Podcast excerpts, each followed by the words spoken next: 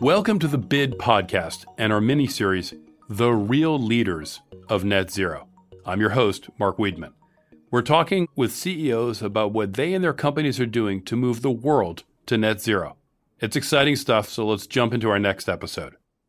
Our guest today is Jim Fitterling, CEO of Dow. Dow is a material sciences company, a global firm that many of you may know. You've probably seen their logos on the products you use every day. What you probably don't know is that they're a leader in decarbonizing the economy, their products, and how they actually make them. We're going to talk about recycling, cracking, nuclear, carbon pricing, and plastics, both how they're made and how they're used and reused.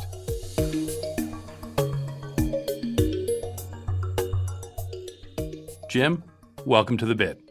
Thanks, Mark. It's great to be with you. Thanks for having me. Let's start off with the basics. Tell us about Dow. We're actually celebrating 125 years in business this year, so we've come a long way. We were founded in Midland, Michigan, which is where I am today. Today, Dow operates 104 manufacturing sites in 31 countries. We employ about 36,000 people worldwide. And we do business across really four big market segments plastics for packaging, for consumer goods and industrial goods, infrastructure, consumer markets, and the mobility market. Think about things that you might buy every day that would be made with our products into any grocery store products you would use every day, like your pillows and your mattress at home, automotive seating, etc. We make products that make them more comfortable for you to use, but also make them recyclable at end of life.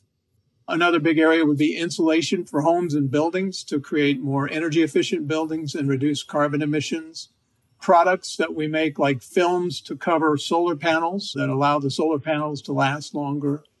And then if you're in the area of, mobility transformation or other alternative energy in mobility, a lot of content in electric vehicles, autonomous vehicles, and in any vehicle, including internal combustion engine to make them lightweight and to make them quieter. So those are the kind of technologies that we're into and the kind of end markets that we're into. So Jim, we're talking about the transition to a low carbon economy. What does carbon, the climate, global warming, what does any of that have to do with Dow?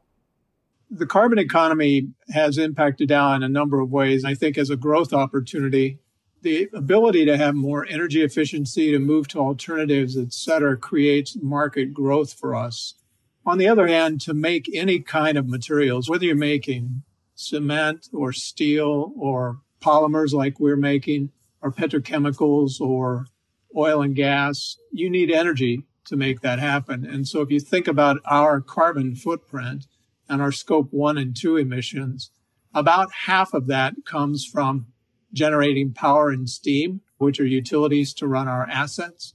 And about half of it comes from using natural gas to fire furnaces where we crack hydrocarbons. The two biggest molecules we make every day are ethylene and propylene. They're the two biggest molecules in the chemical industry. And they make all the plastics that you would use and also a lot of the other chemicals that you would use. And in order to do that, we have to have a lot of heat to make that happen and direct firing natural gas is a good way to do it. So that's half of our CO2 and the other half is power and steam. So we've got a good plan, not only for market growth, but we've got a plan to basically retool our footprint from a power and steam standpoint and from an ethylene and propylene production standpoint to get our scope one and two emissions to zero by 2050. You've set a goal, zero by 2050. What are you aiming to achieve? And then critically, why? Well, we achieved about a 15% scope one and two emission reduction between 2005 and 2020. We're going to do another 15% by 2030. So we will have reduced absolute emissions by 30% by 2030, and then the balance by 2050.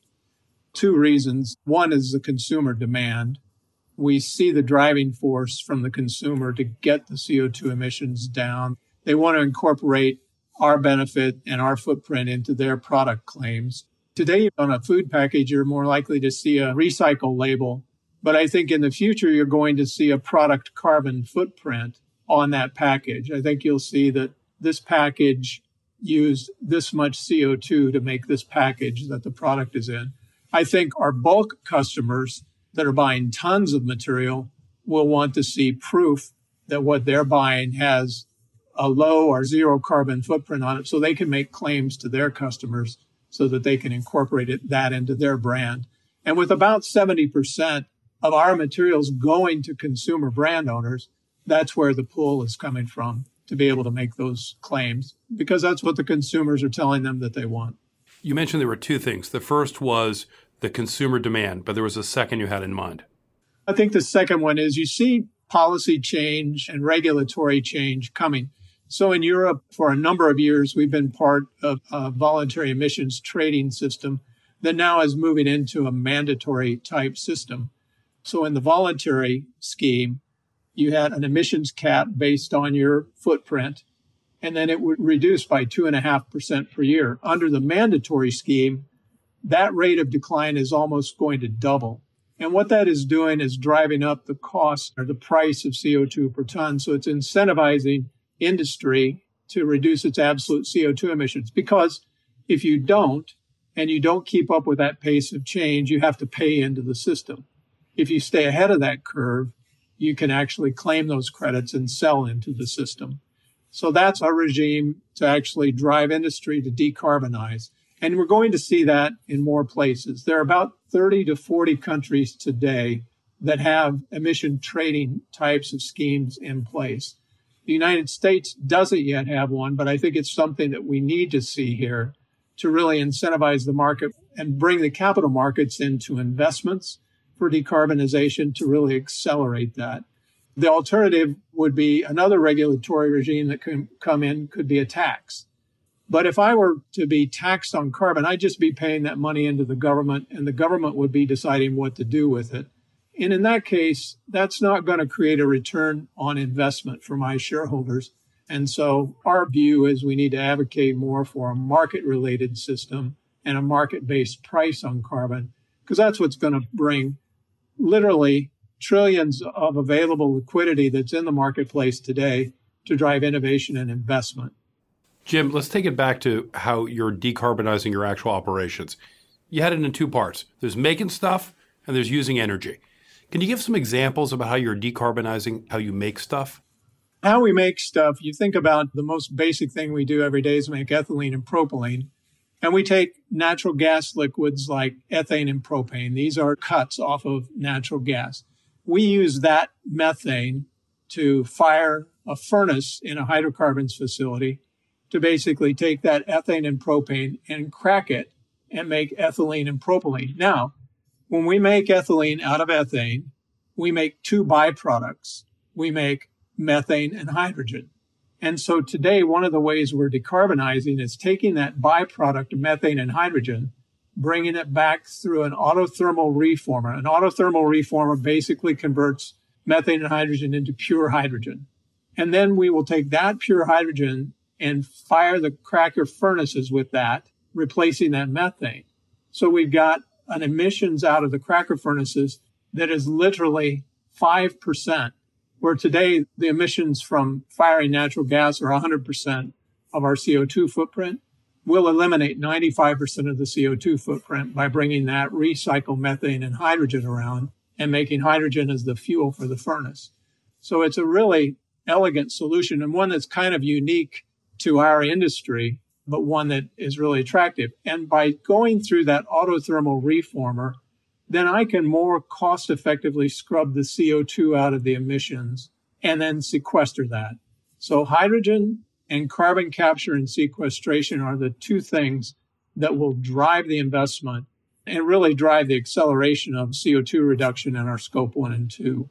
The other area is power and steam for utility. So we use a lot of electricity in our facilities and we use a lot of steam and we use kind of equal amounts of both. So for many years, one of the most efficient ways to generate that power and steam has been combined cycle gas turbines. We get good electricity output, we get good steam output. That helps us fire the facilities. Between now and 2050, almost all of those assets that we have at Dow will reach their end of life. So in every facility, as they reach end of life, we will replace them with the most effective technology that's low CO2. For example, today we're repowering our site in Plaquemine, Louisiana. It'll be done in a couple of years. And when it's done, we will have lower cost power and steam utilities, and we will have dropped the CO2 footprint at that site by 350,000 tons. That's significant. That's about 15% of our 2030 target. And so we'll just go site by site around the world on our power and steam and invest in better technologies and lower cost technologies, and also get CO2 reductions that will help us stay ahead of that curve. Energy sources for your business. Today, you're heavily using gas. In the future, we talked about hydrogen. What do you see that mix looking like in 20 years? Over time, we made the switch from coal to natural gas back in the 80s. We completed it. Now we're looking at what's next after natural gas. And I think realistically, because we need 24 7 available dispatchable power, we run very large machines, rotating equipment that is very highly engineered and very expensive, and we can't afford even a millisecond interruption in power, it means we need really reliable supply. Wind and solar can provide an increment for us, but they can't provide that base load. And so one of the things that we're looking at longer term, especially in the United States, is the idea of advanced nuclear. Advanced nuclear is new technology, relatively new. I say that the nuclear navy in the US has operated it for many years very safely. But it's a different fuel type, it's a different reactor design than these one gigawatt plants that you see a utility building. These would be done on a smaller scale, maybe 60 megawatts to 200 megawatts. And something of that scale would be just the right size for a medium sized manufacturing facility that I might have. And so we're looking at a couple of facilities in the US that might be good off takers for an advanced nuclear project and talking to advanced nuclear companies about being an off taker and do we have the right location and the right chemistry and the right other issues to really have a successful project there and how we could participate in that and proving out that technology. You've talked about the circular economy and the recycling of the plastics that you make. So now it's less about the manufacturing, it's the actual usage and ultimately the recycling. Talk about how that is part of your strategy. Well, the biggest challenge that the world is facing today on plastics is this issue of plastic waste. And there are a lot of reasons for the waste issue. In the United States and Europe, you have pretty effective waste management systems, whether it's managed landfills here or in Europe, uh, a combination of both landfills as well as waste to energy and recycling drives. But in the rest of the world, especially in the developing world, there's really a lack of infrastructure and it hasn't kept up with the growth. And so you've seen a lot of evidence that waste goes out into the environment. To stop that, we need to do a couple of things. We need to make sure that the waste is managed properly and one of the most effective ways to do that is to be able to create a market for that waste material. It's estimated today that the value of all that waste plastic that goes into the environment is about 80 to 120 billion dollars a year as a feedstock. So we can take that plastic back and convert it either through mechanical or advanced recycling back into a useful product. It's that much material that we don't have to go take from virgin fossil fuel feedstocks. And our commitment is to try to get a million tons a year diverted from landfills or dumps and going back into the marketplace. And the other one is close the loop. And that's really about design. So being able to make everything that we make fully recyclable. We're starting to see brand owners today demand more post consumer recycled material in their products. And this is a big difference over the last 20 years. Today, most brand owners that we deal with have targets to have 30% of their packaging have post consumer recycled content in it by 2030.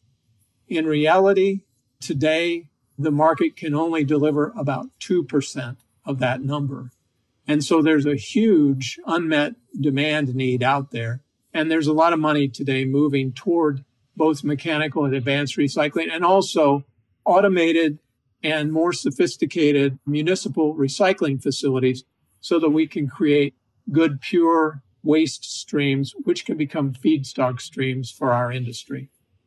Jim, let's talk a bit about you. You've worked in the chemical sector for your whole career. How has decarbonization started to come into that sector as part of your life and your career? Well, if I go back to when I first joined Dow was in 84, at the time Dow was retiring the last of its coal-fired power plants and moving over to natural gas. And if you'll remember at the time, there was a big pressure on NOx and SOx, nitrous oxide and sulfurous oxide. We were having issues with acid rain, if you remember at the time. And through regulatory regimes, there was essentially caps put on the emissions.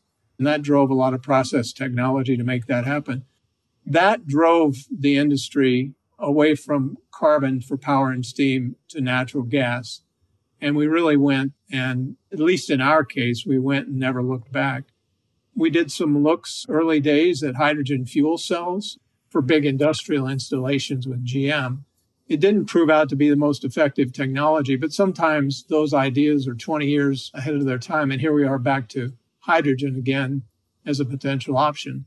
And the reason we're back, I think, right now is if you think about the way the capital markets work, for an industry like ours, where cost competitiveness is key, it really drives you to the lowest both capital cost and operating cost solution because these markets are price sensitive. You know, a difference of 100 or $200 a ton can mean you're out of a market. Now you've got a different equation that we have to solve for. The world is saying, yeah, we want you to be low cost, but it needs to be the best combination of low cost and low or zero carbon emissions. And what that's going to mean for industry is the low cost, low carbon solution is going to be higher cost than just the low cost solution we have today.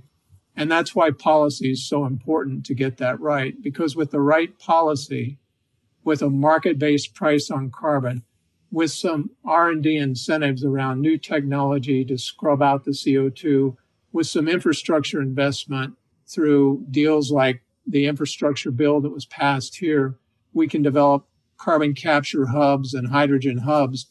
Those kind of policies all together will help us cover the costs so that that doesn't all have to get passed downstream to the consumer. Let's talk about the role of capital and investors in helping to fund the transition. And from your perspective as a CEO, let's start with simply how is decarbonization part of your conversation with your investors? in October, we had a big investor day at the New York Stock Exchange, and we unveiled the game plan to get to zero scope one and two emissions by 2050. And as this year progresses, every time we update investors, we're going to give them more and more detail behind what's in that. What we said to them was we're going to commit a billion dollars a year of capex between now and 2050 to making that reduction. That will be making sure that we're investing in technologies that are low cost, technologies that have a return on capital that meets their expectations and our expectations. And then we think by doing that, we can methodically, site by site, go around the world and take that power and steam and that hydrocarbons footprint to zero. It's one of the most comprehensive plans that was laid out to investors. So they're still trying to digest it. But I think they appreciate that we believe it's possible if we have the right support to do it. If we have some help with a market based price on carbon, it doesn't take a lot to move the needle. What we've seen in Europe is that once the price on carbon got to $60 a ton, and now it's operated between 60 and a little more than $100 a ton.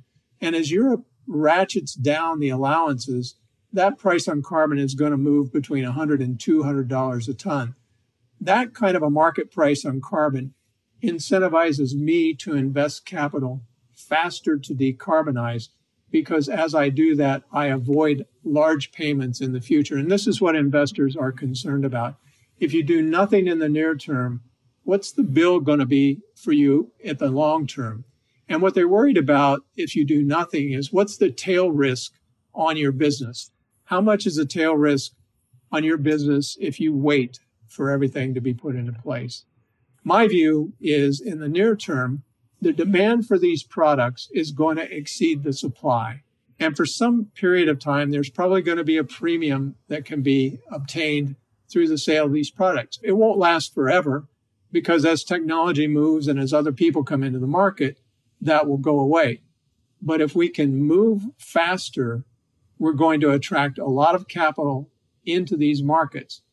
And the markets have proven time and time again that they're the best allocators of that capital. They will find the most effective technologies. They will make those investments. And the ones that aren't the winners, they will sort that out pretty quickly as well. This is why I think the market based price on carbon is absolutely necessary.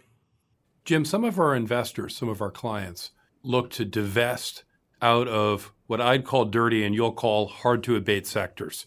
What do you say to them? You have to look at the demand for the end products. And so the demand for the end products that we make today isn't going to go away. Plastics today have a CO2 footprint that is four to five times lower than any of their substitute materials. It's one of the reasons they've grown the fastest of any material class out there is because they're lighter, cleaner, faster, and stronger than the next available material. And that's going to continue to be the case. And if we can take plastics to a zero carbon footprint, nothing's going to come close to it. So I would say don't bail out before the cooking is done here. I think we're going to show the path on how to get there and still be the lowest cost and win that game. On the other hand, there's a big growing concern around the oil and gas industry today. I would say take it away from just the discussion around oil and gas and take it to energy in general. This world has never used less of any energy source that it produces. Even though we're moving away from coal to natural gas, the world still uses more coal every year because many developing countries need coal to be able to electrify their country. It's basic needs. They're trying to get themselves into middle class. Electrification is one of the things that has to happen. And that's the most efficient way they can do it. Natural gas would be the next most efficient, but in order to do that, many countries don't have natural gas, so they need to import LNG. That's a lot of capital. That's a lot of investment that has to happen. Not easy for a developing country. And when you think about energy, obviously, our view is you need an all of the above energy policy. Right now, you've got different factions trying to say no more fossil fuels. And I'm like, fossil fuels isn't the problem here. The emissions are the problem. We want no more CO2 emissions. We want to get CO2 emissions to zero. We don't have to go determine that the answer is no more fossil fuels. Focus on the emissions and let the technologies give us the answer. And I think if we would get those two decoupled and get our policies around the emissions, we'd see a massive change in the CO2 footprint. Without doing much, we saw a huge change in CO2 footprint in this country moving from coal to natural gas.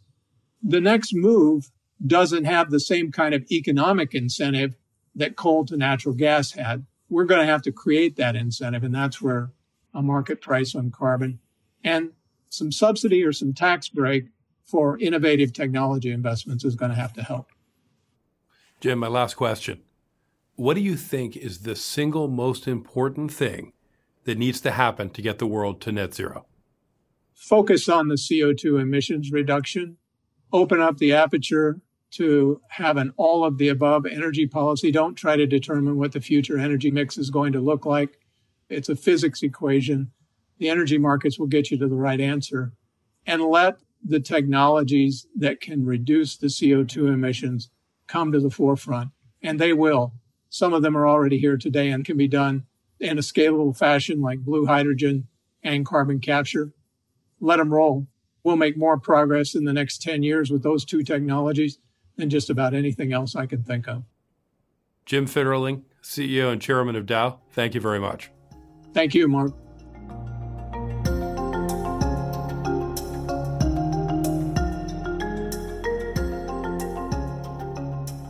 This material is for informational purposes and is prepared by BlackRock, is not intended to be relied upon as a forecast, research, or investment advice, and is not a recommendation, offer, solicitation to buy or sell any securities or to adopt any investment strategy. The opinions expressed are as of date of publication and are subject to change. The information and opinions contained in this material are derived from proprietary and non proprietary sources deemed by BlackRock to be reliable and are not guaranteed as to accuracy or completeness. This material may contain forward looking information that is not purely historical in nature. There is no guarantee that any forecast made will come to pass. Reliance upon information in this material is at the sole discretion of the reader. Past performance performance is not indicative of current or future results. This information provided is neither tax nor legal advice, and investors should consult with their own advisors before making investment decisions. The value of investments and the income from them can go down as well as up, and you may not get back the amount invested. BlackRock does and may seek to do business with companies covered in this podcast. As a result, listeners should be aware that the firm may have a conflict of interest that could affect the objectivity of this podcast. In the US and Canada, this material is intended for public distribution. In the UK and non European Economic Area, EEA countries, this is issued by BlackRock Investment Management, UK Limited, authorized and regulated by the Financial Conduct Authority, registered office 12 Throgmorton Avenue. London EC2N2DL. Telephone plus 4402077433000. Registered in England and Wales, number 02020394. For your protection, telephone calls are usually recorded.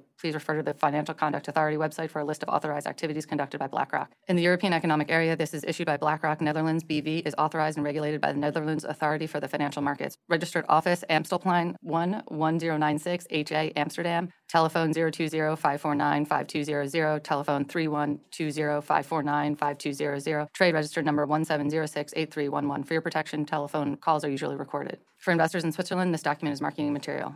In Singapore, this is issued by BlackRock Singapore Limited, company registration number 200010143N. This advertisement or publication has not been reviewed by the Monetary Authority of Singapore. In Hong Kong, this material is issued by BlackRock Asset Management North Asia Limited and has not been reviewed by the Securities or Futures Commission of Hong Kong. In Australia, issued by BlackRock Investment Management Australia Limited, ABN 13006165975AFSL23523BIMAL. The material provides general information only and does not take into account your individual objectives, financial situation, needs, or circumstances. Before making any investment decision, you should assess whether the material is appropriate for you and obtain financial advice tailored to you, having regard to your individual objectives, financial situation, needs, and circumstances. In Latin America, this material is for educational purposes only and does not constitute investment advice, nor an offer or solicitation to sell or a solicitation of an offer to buy any shares of any fund, nor shall any any such shares be offered or sold to any person in any jurisdiction in which an offer, solicitation, purchase, or sale would be unlawful under the securities law of that jurisdiction. If any funds are mentioned or inferred to in this material, it is possible that some or all of the funds may not have been registered with the securities regulator of Argentina, Brazil, Chile, Colombia, Mexico, Panama, Peru, Uruguay, or any securities regulator in any Latin American country and thus may not be publicly offered within any such country.